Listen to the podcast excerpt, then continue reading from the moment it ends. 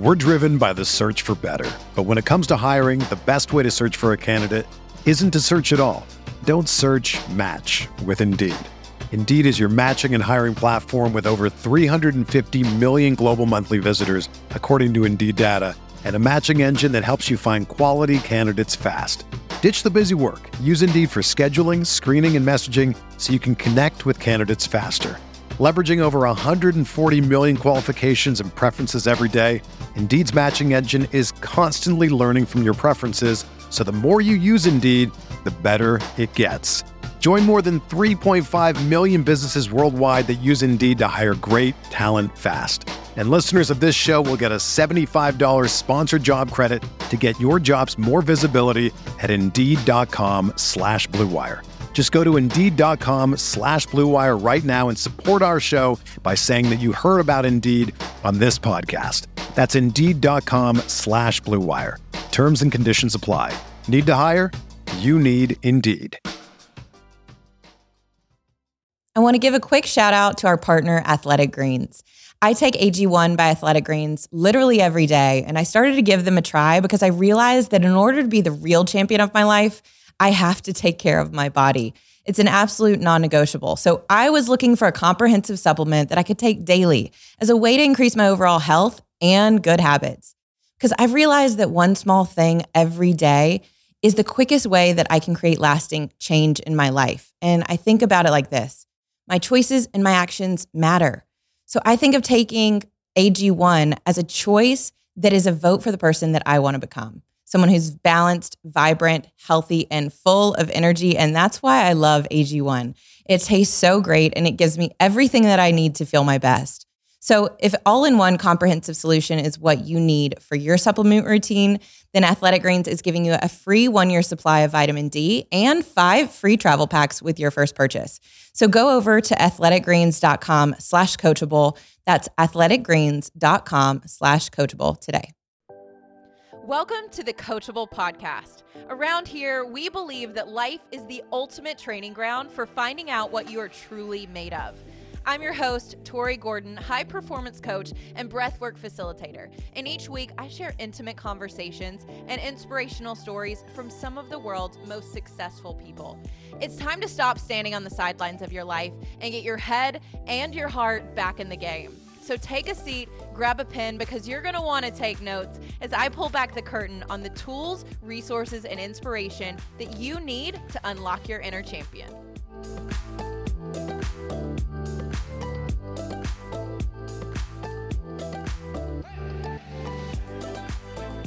What's up, Coachable family? Welcome back to the Coachable podcast. I'm so glad you are here. Today is going to be absolutely amazing because we actually have two guests joining me from Miami. And I'm so grateful to our good friend Jen Gottlieb, who was recently on the show, for introducing us to the co founders and co CEOs of Mind Body Green. We've got Colleen and Jason Wachob in the house. It's going to be such a good conversation because you guys, if you have ever struggled with any of the following, whether that be struggling to get a good night's sleep, chronic stress, not being able to get the movement practices in that you want, struggling with your purpose, then this conversation truly is going to be for you. Just to give you a little bit of background on both Colleen and Jason, Jason is the host of a popular Mind Body Green podcast the best-selling author of Wellth: How to Build How I Learned to Build a Life, not a resume. I love that title.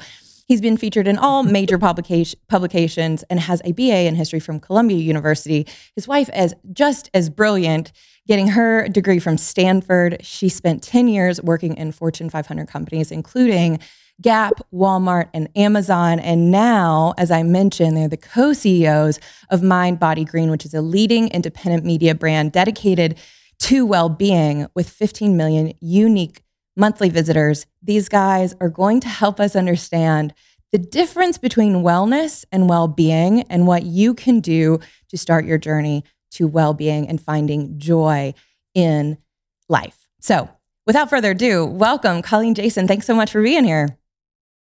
Thanks so much for having us. Such a warm and kind intro. It's yes. an honor. Mm. Thrilled to be here. Thank you.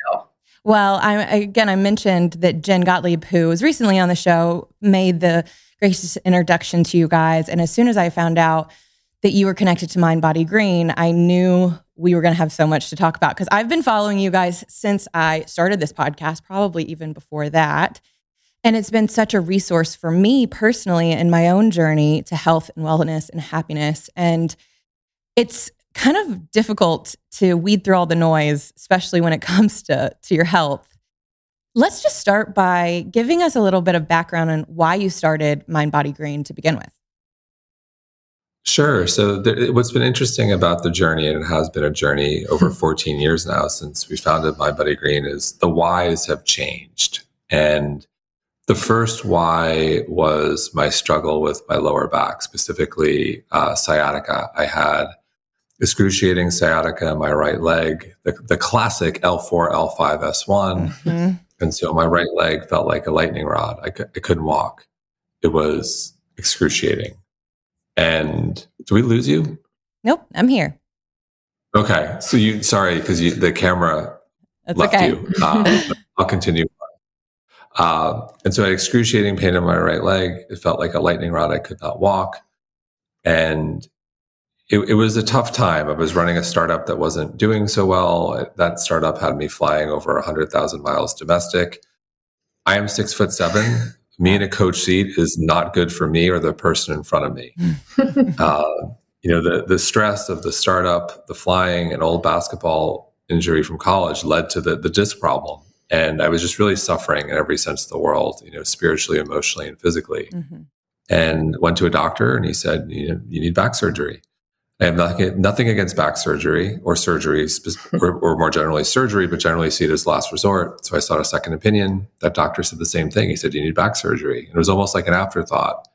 He said, You know what? Maybe some yoga or therapy could help. And I said, You know, okay. Colleen and I were dating at the time. Colleen had a yoga practice. I said, I'll, I'll try yoga. So started with some really light yoga, five to 10 minutes in the morning and evening. And I started to feel better. And over the course of six months, I completely healed and it, yoga played a significant role along with you know nutrition i changed my diet i originally was a steak and martinis guy mm-hmm. uh, consumed so much my face is on the wall of the palm steakhouse in midtown manhattan next to joe namath and adam sandler nice um, it kind of kind of egregious, but it, it is you know that, that's what I thought health was, mm-hmm. and and again through the process, and, and in terms of nutrition today, it's, it's definitely evolved. Uh, still eat meat, but but try to make sure it's grass fed and so on. We have a whole, it's a complicated topic. I'll leave it at that. Um, and so it was through that process, you know, we kind of had this moment where we looked around and it, it was so clear. Now, this is 2009. The word wellness was equated with kind of like the spa or anything holistic was like very new agey and mm-hmm. crazy and kind of a little bit out there, you know.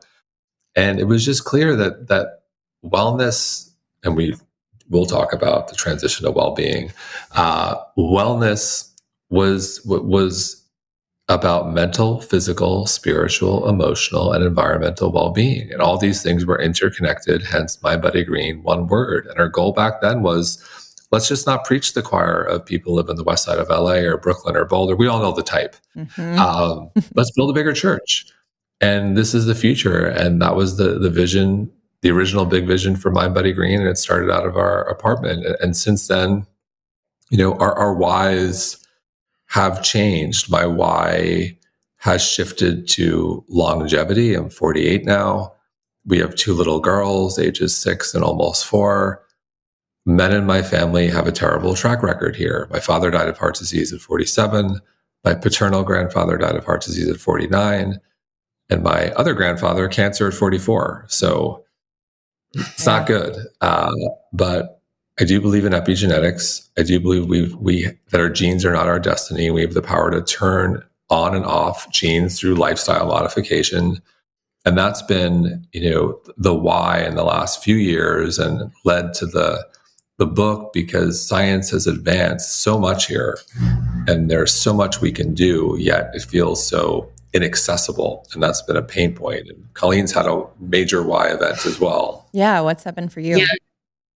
yeah, I had one of those breakdown moments that led to huge life transformation. So I was doing the corporate route as you as you mentioned and in my early 30s so over a decade ago and you know, struggling to find purpose, um, working out hard, doing the things that that felt quote unquote healthy. And one Saturday morning in May, I came from my morning routine on Saturdays of going to Tara Stiles 11 a.m. strong yoga class. It was my Saturday ritual. Mm-hmm. It's one of the first hot, nice May days. And I left class and I, I, felt a little bit out of breath. And so I called Jason. I was like, hey, can you meet me in the West Village? This is, this just doesn't feel right. We walked around and I was like, you know, I think I need to go home.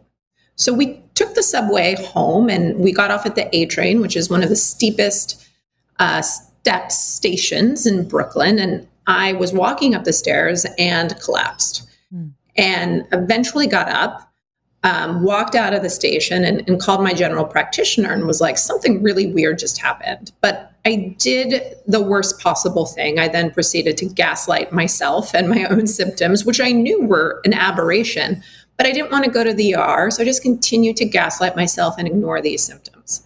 Whole weekend was a complete aberration. I napped, I was lethargic, not how I typically spend a weekend. On Monday morning, before I went to my, my job at Amazon, Jason said, The only way I'm letting you go to work is if you stop by the doctor on the way. Stop by the doctor within a couple minutes. He's like, You're having a pulmonary embolism. And I was so confused and so bewildered that he gave me the sign that said, I'm having a pulmonary embolism. I wasn't quite sure if he was worried I wouldn't actually make it to the NYU ER or if I got there, he was concerned I wouldn't be able to immediately articulate what was the likely scenario of what was happening in my body and I had showers of clots in my lungs and was really lucky to to be alive and avoid something super catastrophic. And that was one of these life inflection points that was this massive cosmic kick in the butt from the universe of okay, you didn't listen to the whispers that I was trying to tell you that something is um, off track here, that you're not really living in alignment. So I'm just going to give you a really big kick. And that started a very long healing journey. And I saw a ton of Western doctors. I saw a, saw a ton of healers. And what's interesting is I, I, don't have significant predispositions to clotting, but I had been on birth control pills for 10 years. And so the likely culprit of my clot was a birth control pill. And I had read about the risks, but I think I, I had, you know, kind of labeled them as things that happened to people who were smokers or overweight. And oh, I didn't fit this risk criteria. I wrote an article about this experience on Mind Body Green in the early days and went completely viral. Mm-hmm. And women came out of the woodworks who had sisters, who had mothers, who had friends, who had had this same experience, many of them ending in very tragic ways. Um, and you know, through this experience, I I learned I really need to be a lot more mindful of what I'm putting into my body um, you know, especially when pharmaceuticals are, are, involved. And I really do need to take control and, and be the CEO of it. And started a, a six month healing process, if not longer, um, where I was really struggling with the most fundamental element of life, which is breath. Uh, it was the first time in my life I had given breath any thought. Um, and I struggled to sit on a subway train. And I remember fighting senior citizens almost for seats on the subway so that I could so that I could could breathe on the way home. And humans breathe 17,000 to 30,000 times a day. And that was kind of the start of this very long healing journey, reconnecting to my breath, trying Western, trying healing. And, and it was this wonderful game of Marco Polo where I was trying to just figure out what made me feel better in this instance. And, you know, the joy of well-being, the the book that Jason and I have co-authored is very much the roadmap I wish I had over a decade ago when I was starting this healing journey so that perhaps I could have been more efficient on it. Sure. I mean, I know the importance of a roadmap like this because when I hear you guys tell your own personal stories of overcoming your health struggles, I think to my own experience with that. You know, my family and I have spent multiple Christmases in the hospital due to to multiple different cancer diagnoses in my family. My lost my sister at 23 to leukemia. My mother at 63 to ovarian cancer. There's heart uh, right. heart failure all throughout my family. So I know anyone listening can whether it's they've experienced it, uh, personally experienced it, they know someone who has died prematurely and or is currently struggling with health and there's nothing more frustrating or debilitating when your body isn't operating the way that you know it's designed to operate, right? And you're like, I just feel so defeated. And so I think what you are doing with Mind Body Green, but also with your book, The Joy of Well-Being, which is a roadmap to ha- like health, wealth, and, and, joy. We need this because, as you guys were saying, it's it's hard to sort of navigate and understand where do you even start. And and so I want to start by sort of differentiating what you were talking about, Jason, the difference in wellness and well-being. What what is uh, wellness in in your opinion, and how does it differ from well-being?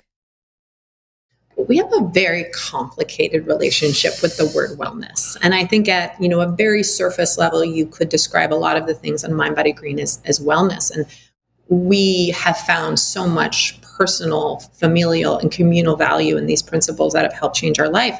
But then I think that what causes me pause is it feels like a cacophony of advice, a cacophony of things, and one of my friends, JJ Virgin, you know, had this great line that's you have to bake the cake before you can put on the frosting. Mm. And when I look at the wellness world, there's so much of an emphasis on the frosting, the gadgets, the tools, how it looks.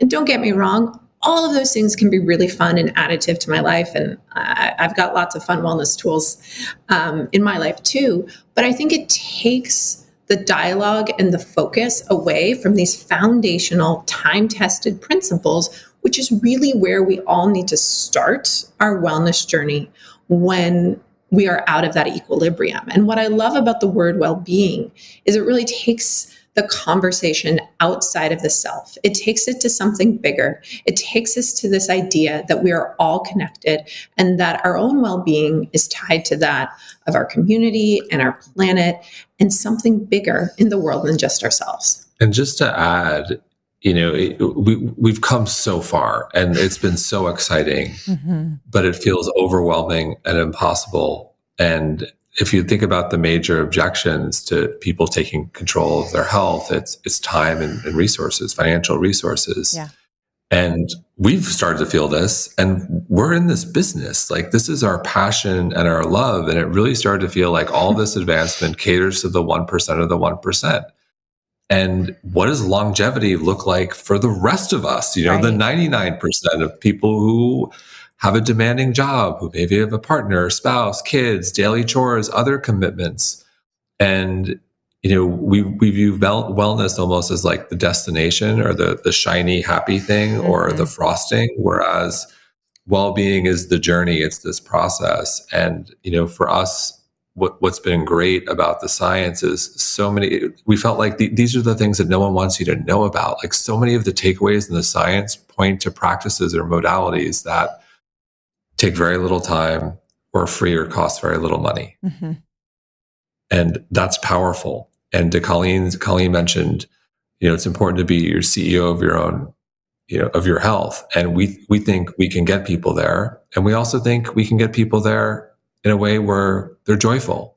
Mm-hmm. Because what's the point of being around until you're 100 years old if you're not having fun? You know, some people talk about health span. You know, I want to be around to be mobile and healthy and fit, but you know, what's the point if you're if you're not living a joyful life, if you don't have meaningful connection, if your family members don't talk to you, if you're you know if you're miserable, and so those joy and health don't have to be mutually exclusive. Mm, I love that. I love that. And sometimes I think it's only when we have some sort of like breakdown and maybe that is uh, manifests as some kind of physical dis-ease or, or rupture that makes you like wake up and get your attention. I know for me it was when my sister passed away at 23 that i was like okay i thought we were going to live forever. I did this was just this huge awakening to my own mortality and and and recognizing that like you said i had to become responsible for my health and my longevity. And if I wanted to live a, a long,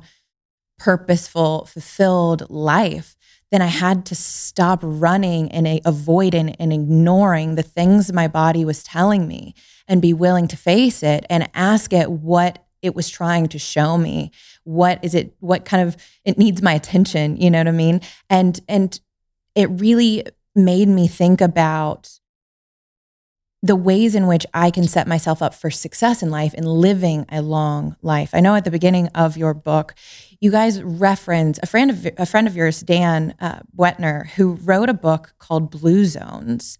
And I wonder if you could give people a little bit about background about uh, what blue zones are and how what what we can learn from them when we start to really look at what it means to live a long, healthy, and happy life. So I'm glad you referenced Blue Zones. We love Dan. He's also another fellow Miami resident, uh, just last week. And, you know, the Blue Zones are essentially areas of the world where people live the longest lives. And they're also, again, they're not just living long lives, they're, they're flourishing. And he went out as a journalist and, and took a look like, what are these people doing? What, what's so special? And I, there, there, are a couple of things that really stood out to us, and, and the, the one where I'm going to spend the, the time, and I, because I think there are parallels to, to, what's happening in America right now. I think often ignored. Um, these people have very strong connection, mm. and these people also have a strong sense of purpose. And I think those are two areas where we're just not doing well. And I think in the wellness world, we tend to ignore those two. I think it's very easy. I think most people like understand if they're not eating well, if they're not exercising, but if they're not emotionally well, I think that's a harder conversation to have with oneself. You have to think of, you know, who who would you, you know, the, the common question you'll hear is, you know, who would you call in the middle of the night, you know, in a crisis situation? And maybe there's no one to call. Maybe you have to ask yourself some hard questions. And so, you know, with that said, that, you know, bringing it back to connection, we'll start there. You know, th- there was a study in 2019 that Cigna conducted that reported that half of Americans said they said they have uh, a meaningful day-to-day social interaction. 50% in 2019. Wow. Can you imagine how low that number is today, coming out of COVID? Like, right. It, it's insane. And then you have another study that, uh, at a BYU that uh, that essentially said loneliness is equated with smoking 15 cigarettes a day. Mm. Wow. And then another study, researchers found that people who were socially, socially isolated were 45% more likely to get sick with a common cold. And then perhaps, you know, one of our favorite references, direct direct to exercise and nutrition, found that exercise lo- lowers mortality risk by 20 to 40 percent. Good diet is about 30 percent. But being in a good romantic relationship, having friends, being connected to your community can lower your mortality risk by 45 percent. Mm. So here we have like meaningful IRL connection is something that isn't expensive, doesn't really take a lot of time, although I think you do have to invest in friendships and we're and we're ignoring it. And this right. is this is a blue zones principle and something we're passionate passionate about, giving the, the mental health crisis right now in the world. I want to give a quick shout out to our partner, Athletic Greens. The Coachable podcast is all about the game of life and learning how to play it. And what I've realized is that all great players have one thing in common they take care of their bodies. And a huge part of that is optimizing whole body health. For those of you who don't know, AG1 is a foundational nutritional drink that I started taking earlier this year as a way to spice up my supplement routine, double down on my athletic progress, and optimize my overall health. It's become an integral part of my daily morning ritual because with each serving of AG1, I get 75 high quality ingredients that give me daily nutrients and long term gut health support. Since starting to take it in the mornings, I've realized how much more energy I have I used to need two to three cups of coffee to get going, but AG1 gives me a great morning boost, and it's a powerful micro habit that delivers macro benefits all day long. So if you want to level up your game and take care of your health like me, you definitely want to try out AG1 by Athletic Greens for yourself.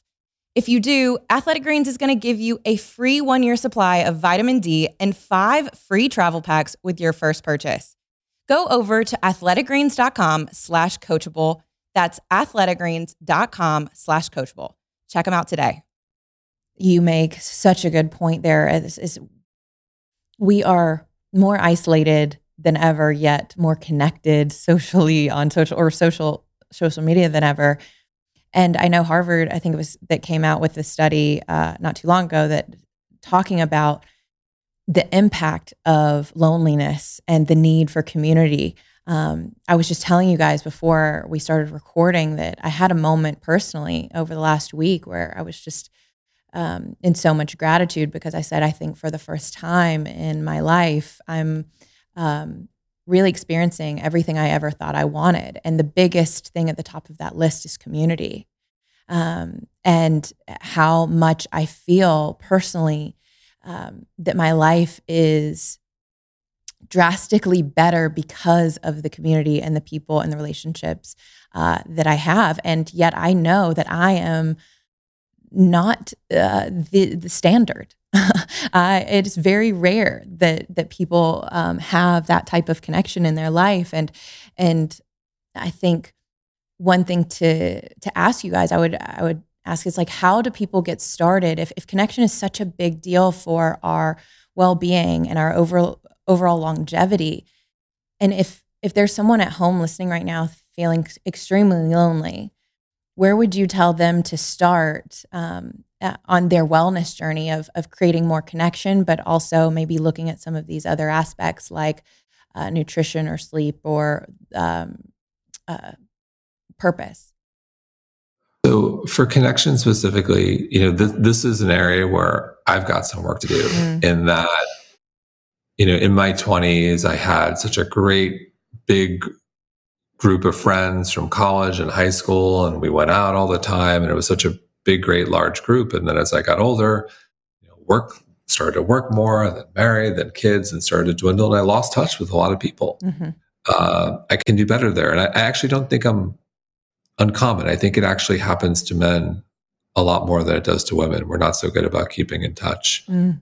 And with that said, you know, I, I, pose this question to Esther Perel. You know, how, how what do you recommend for getting back in touch? Because, you know, are you going to, for some people that that's maybe scary or am I rejected? What are they going to say? And her, her, advice I thought was very sound and I've done this a few times. It's, it's as simple as a text mm. saying, Hey, you know, been thinking of you for reason X or Y, you know, hope you're, hope you're well. Would love to reconnect. It's been too long. Something that simple. And you would be surprised by the response. And you'll know very quickly if this person is, is up for reconnecting by one, if they respond or two, how if they respond. And the couple times I've done that with some people I haven't spoke to in over a decade, it, it's been really impressive. And I encourage everyone to do that, to, to reconnect and reach out. And especially men listening. I think, again, I think men are terrible here. Colleen's way better than, mm. than I am.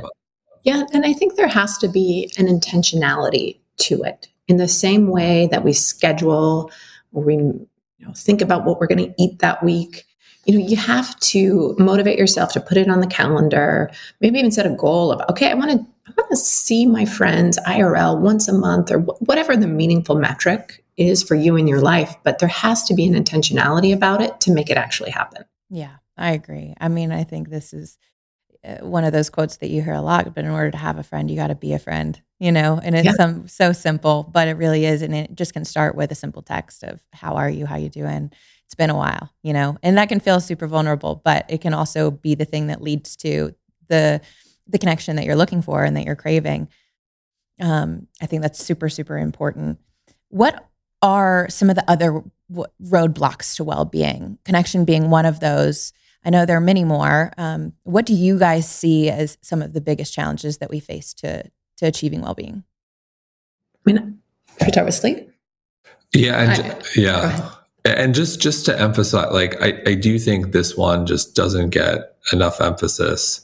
Um, you know, we'll start with with breath and sleep. Colleen mentioned breath, and then we started this way in the book because okay, let's let's think about like what are the major objections that people have: time and money. Right. Totally get it because we're getting it now. we're in this business. Uh, and, you know, if you think about breath, again, we breathe between 17 and 30,000 times a day. And most of us are doing it wrong.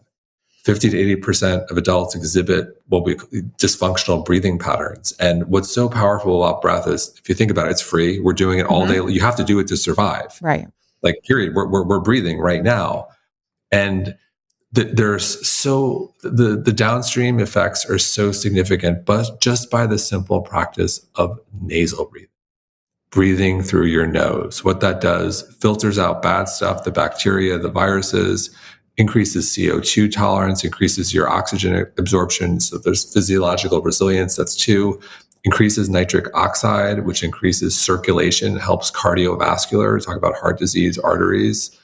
Um, and then four, a big one. Look, people are stressed. People are anxious and you're more likely to be in fight or flight mode when you're breathing through your mouth versus nasal breathing.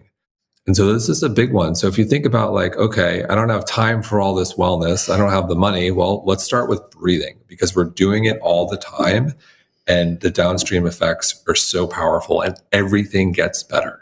Yeah, I think one of the best things about being a nostril breather, as someone who has a tendency to want to jump in and interrupt and get my point out, it actually makes you a, such a better listener too. One of the wonderful side effects. Um, and just on that, you know, I think as a society we have a problem right now with uh, there's a lot of a lot of people can't disagree on various topics, everything from politics to health and well-being. Sure. And I think we could use a lot more empathy, a lot more curiosity and what it comes down to, if you think about it, as humans, we have you know stimulus and response, and humans are unique than other animals where yeah. we can actually do something mm-hmm. within that. We have that space between stimulus, maybe I read something or I hear something I don't like, and then respond how I respond. And the better we can get about that response, I think the better we're all going to be. Mm-hmm. And nasal breathing is one of those practices that can help you get better and we all need to get better better myself included. Oh man i couldn't agree with you more. Uh, long-time listeners of this show know my heart for breath. Um, i went through a 10-month breathwork facilitator uh, program because it had changed my life so significantly and i was able to for the first time experience what it felt like um, to feel my own love as well because I had been living in such a hypervigilant, stressed out, dysregulated state. And as a byproduct, I was always in my head, which I was anxious and constantly thinking about what I needed to do or what had happened.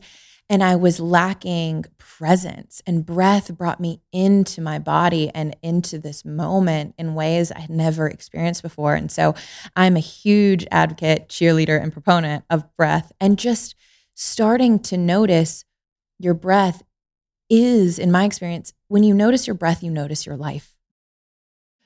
It is the thing that connects you to this 3D experience in this human body. And without it, we're not here. It's the thing that we do first when we enter this world and the last thing we do before we leave it. It's for me, it's a it's a connection to the multidimensionality of who we are and to the divine. And yet we don't even think about the fact that we do it. And we take for granted that our bodies are so wise and intelligent. They already know how to breathe. Yet, as the CEO of our health, I think we we become and step into that role when we start to acknowledge and become responsible for the way we're breathing instead of just breathing unconsciously. You know what I'm saying? Hundred percent. Yeah. You mentioned sleep. Talk a little bit more bit more about that. Sleep has been, you know, hugely personal to me because I had an I, I struggled with sleep probably starting in college, and there was a moment at my first like real job where I had to do a presentation in front of senior leaders and it could potentially affect like my job placement. And this event just spun out of control in my head. And to a point where I didn't sleep for for about three nights in a row. Mm. I ended up at, at the hospital, saw a doctor. He gave me a Xanax. I got to mm-hmm. sleep that night, but it didn't really affect the underlying issues. And obviously, there's a there's a lot to unpack there sure. from you know kind of childhood of why this was causing me so much stress. Um, but that was one of those moments where it was like, okay, this is getting out of control. And sleep is something where if if you don't sleep for three days, you're not physically okay. You might miss the gym for a week you might not eat vegetables for a week. You're still going to be functioning, but that's not happening with sleep. And, you know, 33% of Americans right now don't get enough sleep. 50 and 70 million US adults have a sleep disorder. And sleep for me is the start of what we call the wellness wave. When you get that momentum, when one thing starts working in your life, it's so much easier to start bringing in more positive changes. Momentum begets momentum. Mm-hmm. So if you sleep, oh, you're probably going to have a better breakfast. You're probably going to, you know, have the energy to move throughout the day and integrate that into your life. So I just think it's so, so foundational to health and well-being. I couldn't agree more. You know, I talk a lot about the game of life on this show and how to play it. And you guys are giving us those fundamentals right now, really. I mean, breath, sleep being one of them. I say the champ if you want to be the champion of your life, which is the CEO of your health, right? The way you guys say it, then you you got to do the basics better. And these are the basics, right? Starting with your breath, starting with your sleep and you just you just named it. The statistics are crazy showing how many of us struggle whether it's just with restlessness or insomnia or, or whatever it might be. And I know there are people listening that need help in that area. And your book is a great place for them to start to get some more information on that, as well as Mind Body Green website. Are there any others in terms of roadblocks to our our, our best, healthiest lifestyle and um, that, that someone might be able to hear and listen and, and identify for themselves is, oh, this might be something that's in the way of me feeling my absolute best. So another big one, and this goes hand hand in hand, it's it's resistance training and making sure you're consuming enough protein. Mm-hmm. And so, look, working out, going to the gym, building muscles is not something new, but I think in the context of longevity, it is. And there is a unbelievably uh, depressing statistic uh, where 25% of, of, people over the age of 65 uh, fall. Mm-hmm. If you fall, and oh, sorry, 25%, I'll start over 25% over the age of 65 fall. If you fall once, you are twice as likely to fall again. If you fall and break your hip, there is a 30 to 40% chance that you die within a year. Wow. Keep in mind, it's not the necessarily the breaking of the hip that can lead to mortality within a year. It's everything that happens after after from, you know, maybe there's an infection in the hospital or a complication or you get a virus or you go home and you're not mobile and you're depressed or it leads to something else. But unfortunately, those numbers are real. We've seen this anecdotally play out with with friends friends of ours and their family members. And so if you take a step back, like, okay, how do I avoid this? Because this is a real concern in terms of longevity. Well, okay, let's say maybe I, I lose my balance. You, you want to be able to to have the mobility to maybe and the strength to maybe grab something so mm-hmm. you don't fall or have the the armor in terms of muscles where you do fall you have that cushion right uh, and going back to balance or just maybe have the balance where you just don't fall right. period. And so this really for us made the case for hey we need to focus on resistance training. Uh, you know th- this is funny but but it's, it's a real serious story. Um, you know what uh, about six or seven months ago I noticed I had lost a little weight and I, don't really weigh myself that often. I, I kind of felt, look, this the clothes fit the same. And then I looked in the mirror and I said, oh my God, I'm developing white man's ass, like old white man's ass. Like mm. I'm becoming an old man and I'm losing my uh, my ass. My basketball butt is becoming flat. And we, you know, we live in Miami now, so. Uh, but be, beyond the aesthetic, I was like, oh wow, this totally makes sense since the last time I did any sort of resistance training or squats with my legs was the last college basketball game I played 25 years ago. Mm. So, okay, that makes total sense. And it was a wake up call because sarcopenia is real. is real. It's very real. Mm. Up to 13% of people in their 60s suffer from it. And let's say you make it in your to your 80s, half of people live with it. And so this idea of losing bone density, muscle mass, we lose 1% the year after 40. And so if unaddressed, it lead to osteoporosis. So like it goes to the why of resistance training. You know, yoga saved me from back surgery. So yoga became my everything. And I ignored resistance training and, you know, my ass paid the price for it. Uh, and so getting back to that and trying to build lean muscle mass, not for, you know, vanity, but for, for longevity. Sure and to do so so that's the thing i want every, everyone should focus on. You don't have to go to a gym if you don't want to. You know you can do sit-ups push-ups squats or lots of great you, your body is a tremendous asset here mm-hmm. using your own body weight. And to get there you know you have to consume protein. Uh, muscle protein synthesis has been proven over and over and you need to ingest enough amount of protein. Unfortunately the rda of 0.36 grams per pound of body weight is the bare minimum for people to survive, not thrive. That's for people sitting on the couch. And if you're serious about building lean muscle mass, you probably need to double that, maybe triple that. And so that's something I don't think enough people are focused on. And this, the science is unequivocal. And so that's become a focus for us in our 40s in the context of we want to be strong and able and mobile. So that doesn't happen to us. Mm-hmm. Yeah. I mean, I, am just wondering for those that m- might be listening and, and hearing what you're talking about, the emphasis and the importance of all of these things, whether it be diet, movement, exercise, sleep, reducing stress, um, right, having connections in your life. It can, and we mentioned this at the beginning of this conversation, it can feel overwhelming about where do I start? You know, what thing is the most important? How do I prioritize these things in my life, especially when I'm a busy mom or I'm running a business, right? Like that, that was your story in so many ways. And I know uh, we all can relate to that in some way or another. Is there a place that you recommend that people start? I mean, is there one thing that's more important than another? You know, I, I think they're all important. And I'd say start where you are and reframe your mindset in terms of, you know, maybe I'm not editing, adding, I'm editing. I am making wellness work for, or well being work for me. I'm fitting it to my life, my busy schedule. Something we do, I do, uh, I take the stairs. Mm-hmm. And so I have a personal rule. If it's less than five flights, I take the stairs. How long, and I'm in pretty good shape, how long does it take take five flights, less than 30 seconds. Mm-hmm. So let's say you're not in good shape. Maybe it takes a minute, assuming obviously you're able bodied, but everyone can do that. Don't hop in the elevator. If there's an elevator, take the stairs, yeah. work it into your, your, your commute or. And I think the hardest work is you have to be the one who best understands your own body and what you need. You can read all the books, but at the end of the day, you know, you really are that conductor of your healthcare, your healing, your whatever you want to call it, orchestra. And you have to be the one to kind of lean into what will give you the highest impact. Like for me, it's sleep. Jason doesn't really struggle with sleep. He could have like coffee at 3 p.m. and, you know, unless our kids wake us up. So say, I did, I, I did last night.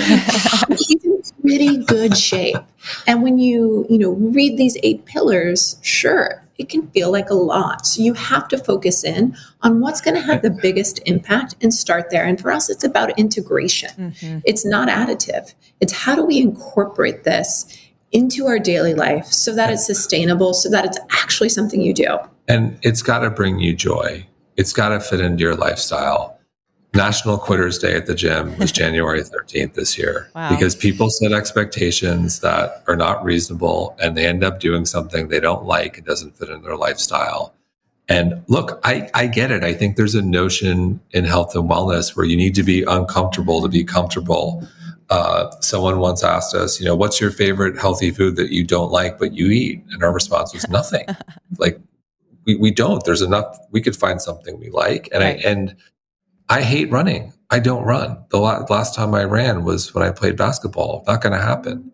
You know, in one of our chapters is around uh, cold. Cold therapy is very exciting. There's a lot of science. You'll see a lot of cold plunges on Instagram, oh, yeah. and a lot of bros. A lot, a lot of bro. You know, yep. And if you like it, great. We don't like it like that. That we live in Miami now.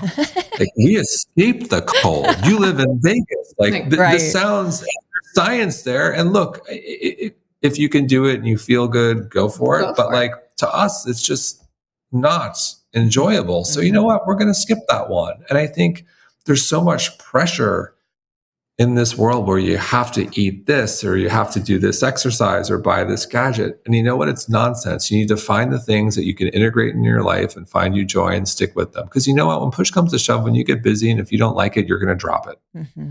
Mm-hmm. Yeah. And I was just thinking, you know, sometimes the place that we end up starting is the place we're in the most pain right? So mm-hmm. if you are just really struggling with like insomnia, maybe that's the place to start. Or if you've got sciatic back pain, you can't do anything but you can't ignore that, right? And so it, it requires your attention wherever you're in pain. And be gentle with yourself. Be patient. I think one of the things that, you know, Colleen talks about in the book it, it is, you know, to some degree, she she accepts that she's never going to be a rock star sleeper. and that's okay and doesn't it's very easy and it's just it's not just sleeping it could be anything where you have, start to have performance anxiety. And then yeah. expectations are set where you set yourself up for failure and you got to start small and you got to be kind to yourself. It's a process. It's it's absolutely a journey and you still are the one who knows your body best even when you're working with the best experts. And you know one example of this is sleep. Even though i have really thoughtful and disciplined about sleep etiquette, Jason and I get a lot of joy out of watching TV in bed. And every sleep expert will tell you, no, like right. that's breaking all the rules. But you know, you have to look at your life of, okay, like what's gonna what's gonna bring me joy? And you know, is it gonna impact my sleep? Not as much as coffee, not as much as having an overactive racing mind that's, you know, not spinning in a productive way. Like those I know are my bigger triggers. So once you get to that point, you, you really do have the ability to gently make your own rules. Mm-hmm. I love that you guys are giving people permission to make their own decisions and do what feels best for them and really to become aware of what their needs are and creating, you know, a format uh, for well-being that works for them. I love that because um, we are we are all different and we all have different preferences and things that um, I think as we experiment with these things, we get to know ourselves a little bit better, you know. And I love what you said too, Colleen, about this being a journey. Because when I think about my own life, it has been one step at a time. When I first started to get conscious of, you know, and responsible for my life in all aspects, I remember, you know, for the first year, really um, kind of looking in the mirror at all of the ways I had been avoiding things emotionally, right? So I really started to look at my mental and emotional health. And then I, I did that for quite a while, you know, a year, two years, three years. That was really the focus. And then there was a prompting, um, not because I had any illness or disease or or anything like accident, but I could tell like the next thing my life was asking me to look at was my physical health. So, getting my hormones looked at, getting off birth control, finding more natural alternatives to things, right? And then it's looked at my sexual health. Look at what is that like? Look at my connections. Like, and it's it's just evolved over time because it really is impossible to do it all and to do do it all at once, right? And so it's just sort of like biting off a bit at a time, especially.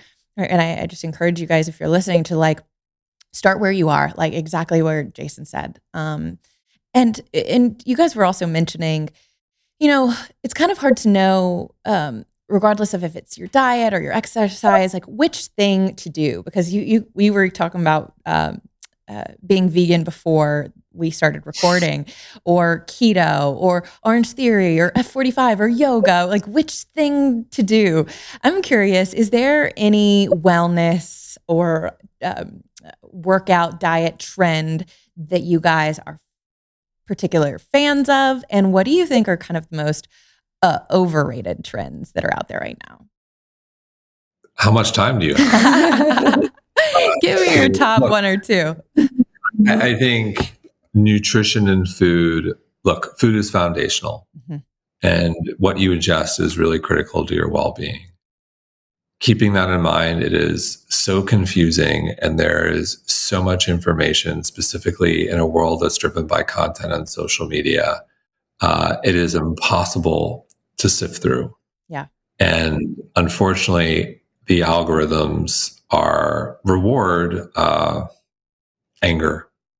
Uh, there was a there was a study that uh, Wharton did analyzing the New York Times. We, we cite this in the book of the most emailed articles in the New York Times. Oh wow! And they they classified them, and these are like the most widely read articles in the world. It's New York Times, and they classified these articles by emotion. And the top three were anxiety, awe, and anger. Mm. Anger was number one at 34%. So, in other words, anger increased virality by 34%. So anger drove more engagement, more reads, views, watches, clicks, comments. And if you take a step back, like that's pretty scary and actually uh, makes sense for the world we live in. And so bringing it back to food and people driving the food conversation, we're incentivized by having extreme points of view there that are, can be incendiary.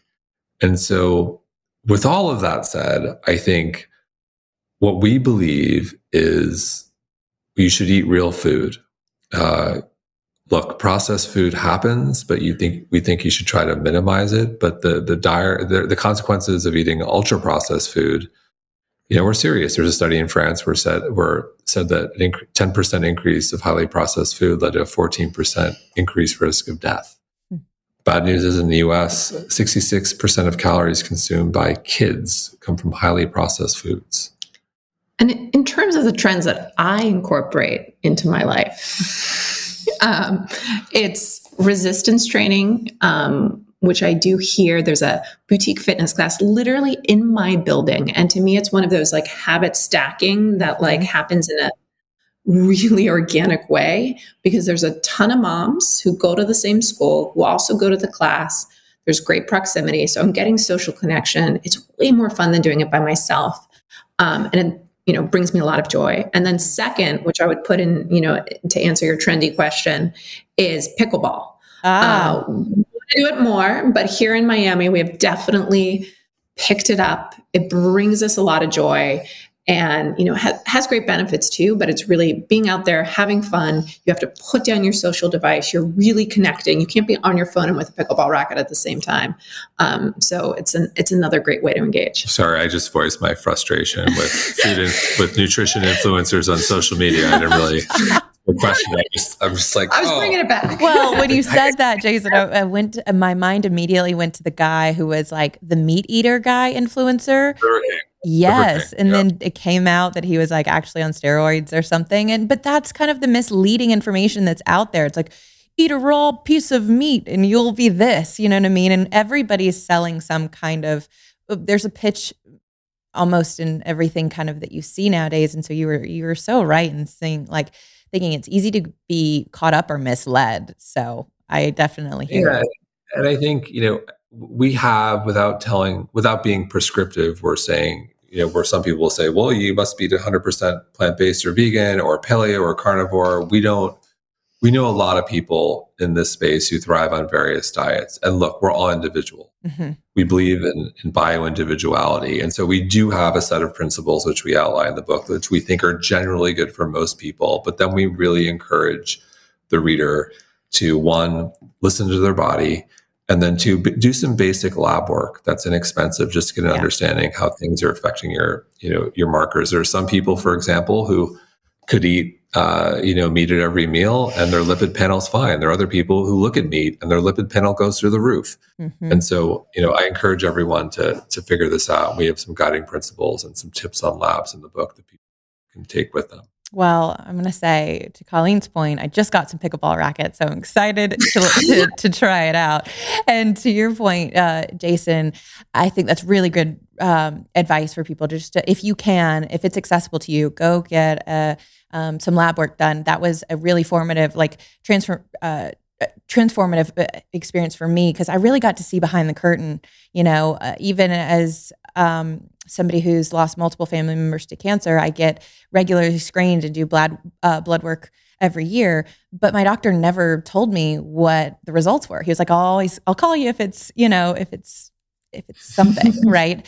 Um, but I wanted to become more in charge of my health, and so I went to a holistic practitioner that actually did some blood work and really let me see things like my blood sugar levels and and my iron and what i found is i had you know um, d- different things that I wasn't expecting, but I had a roadmap for how I could best take care of my health now. Now I was informed. And in that way, it's like I always say knowledge is power, but or knowledge isn't power and it applied knowledge is, but I could take that knowledge and then really decide how to move forward. So I think you become so much more empowered when we you have that information at your fingertips. So I, I agree. And um, if you have accessibility and you can can do that for yourself, I, I highly recommend it. Um, just to to wrap up this conversation, I want um, just take you back a little a little while and uh, ask you, you know, what would you say to yourselves? Because you've given so much great advice and you've really, really made this super clear for people in your book, The Joy to Wellbeing. It's a really practical guide for people. And there are people in all different aspects of their life and on their journey here. But if you guys were to go back maybe a decade ago, when you're in your 20s, like, what would you tell yourself if you go back and talk to them in terms of how to be an advocate for yourself and what may be the best practices you would really encourage them to to do and to to implement then if you could talk to yourself in your 20s what would that advice be listen to those whispers in the body so that you don't have to get to that breakdown point mm-hmm. where you're forced to make the change but where you can make it gradually along the journey it's just a much more loving way to get your body back into health and well-being And I think for me, you know, realizing it is a journey, and I feel like for much of my life, I, am in a rush to the next thing. Yeah. You know, I'm ready to, to finish college or I'm ready for this job to end and go to the next thing. I'm ready for this milestone in the business or I'm ready for this thing, you know, moving. And I wish I would have enjoyed the journey a little bit more. It's something I'm really trying to do with our children. You hear all the time, you know, oh, when you meet meet, meet uh, someone else who has a, a kid who's much older, and they'll say, oh, it goes so fast. It's mm-hmm. a cliche, but true. it's true. And I'm really trying to be mindful of the time we have with our, our children and with regards to health and you know the health literacy is just so critical I, I do advocate for for everyone trying to be their own ceo and that's kind of our goal with the book knowledge is empowerment. Yeah. And you need to be educated. And I think this idea that, you know, there's this one doctor or this one healer or this one thing who's going to have all the answers. We know a lot of the best of them. And you know what? They're not perfect and they make mistakes. And ultimately, no one knows you better than you. And you, you need to be educated and you need to take control of your health to the best of your ability and get to the point where, you know, you can take, you can filter in and out whether that's soliciting an opinion online somewhere or soliciting an opinion from a doctor because it is nuanced. Things are developing very fast in this space. And ultimately, you know better than anybody. Yeah. So good. Such good advice. You guys, your book, The Joy of Wellbeing, a practical guide to happy, healthy, and long life, is on pre order now. Is there anything you want people to know, listeners to know about where they can go find the book or just any other tips you have before you guys go today? Uh, so, you know, to close, I want to bring it back to, to community. I just, can't emphasize this enough given where we are in the world. It's it's concerning given our kids and the mental health epidemic. And there's a study in the book which has become my favorite study. And in some ways, I'm like, this is the the, the best study that no one wants to talk about because I think it throws a lot of what we know about nutrition and exercise on its head. And it's the Roseto study. And Roseto, Pennsylvania was a small rural town in the 1950s. And this is when heart disease arrives in America but not in Roseto. In Roseto, people over 65, the rate of heart attacks was half that of the nation. Hmm. Under 55, there were no cases of heart disease. Heart disease was completely absent. So they take a look like what, what's going on in Roseto? What are these people doing? What are they doing? They're smoking, they're drinking, they're eating lots of pasta and meatballs. This makes absolutely no sense. Like, what's the secret? When they took a closer look, they realized this was such a strong community that was so closely knit. They had unbelievable social connections. Multi generational living was paramount. There were lots of parties, parades, people enjoying wine and food with family and friends. Then the 1960s, community starts to break up. People start to move, move away. Guess what? Heart disease catches up with the national average. And to me, this study just says it all. We're so focused on nutrition and exercise. And yes, foundational is so important, but given where we are in the world right now, we really need to focus on connection. Mm. So true. So, so, so important. That's why I'm so grateful for friends like you, uh, resources like Mind Body Green, and shows like this where we can connect from even across the country because there are some good things about technology and social media. It allows us to connect with with good-hearted um, people who are on similar missions as we are here at the Coachable Podcast. I'm just so grateful for your work, and I want to make sure everyone knows how they can access um, Mind Body Green and how they can get your book, The Joy of Wellbeing. I think it's thejoyofwellbeing.com is where they can get the book on pre-order, and I think you guys are super super generous. You're going to give twenty five dollars off any purchase of the um, in the shop and free access to the Sleep Doctor's top ten tips for best sleep. So if you struggle with sleep you're going to get I'm access. Like, he's the sleep doctor. Like this guy is the best. Uh, yeah. Uh, and has helped Colleen. And even me, even I don't struggle with my sleep as like Colleen does, although I did last night. uh, he is the best. Like we're so so psyched about that offering. So thank you so much. Yeah, we're so excited. Make sure you go follow Mind Body Green on Instagram. And we're going to make sure to link all of this stuff down in the show notes for you um, so that you can make it easy uh, to access. And make sure you go get the book, The Joy of Wellbeing, a practical guide to happy, healthy, and long life. Colleen Jason, thank you so much for your time. You're welcome back always on the Coachable podcast. You guys go be coachable this week. Thanks for being here. Thanks so much thank for having us. Much.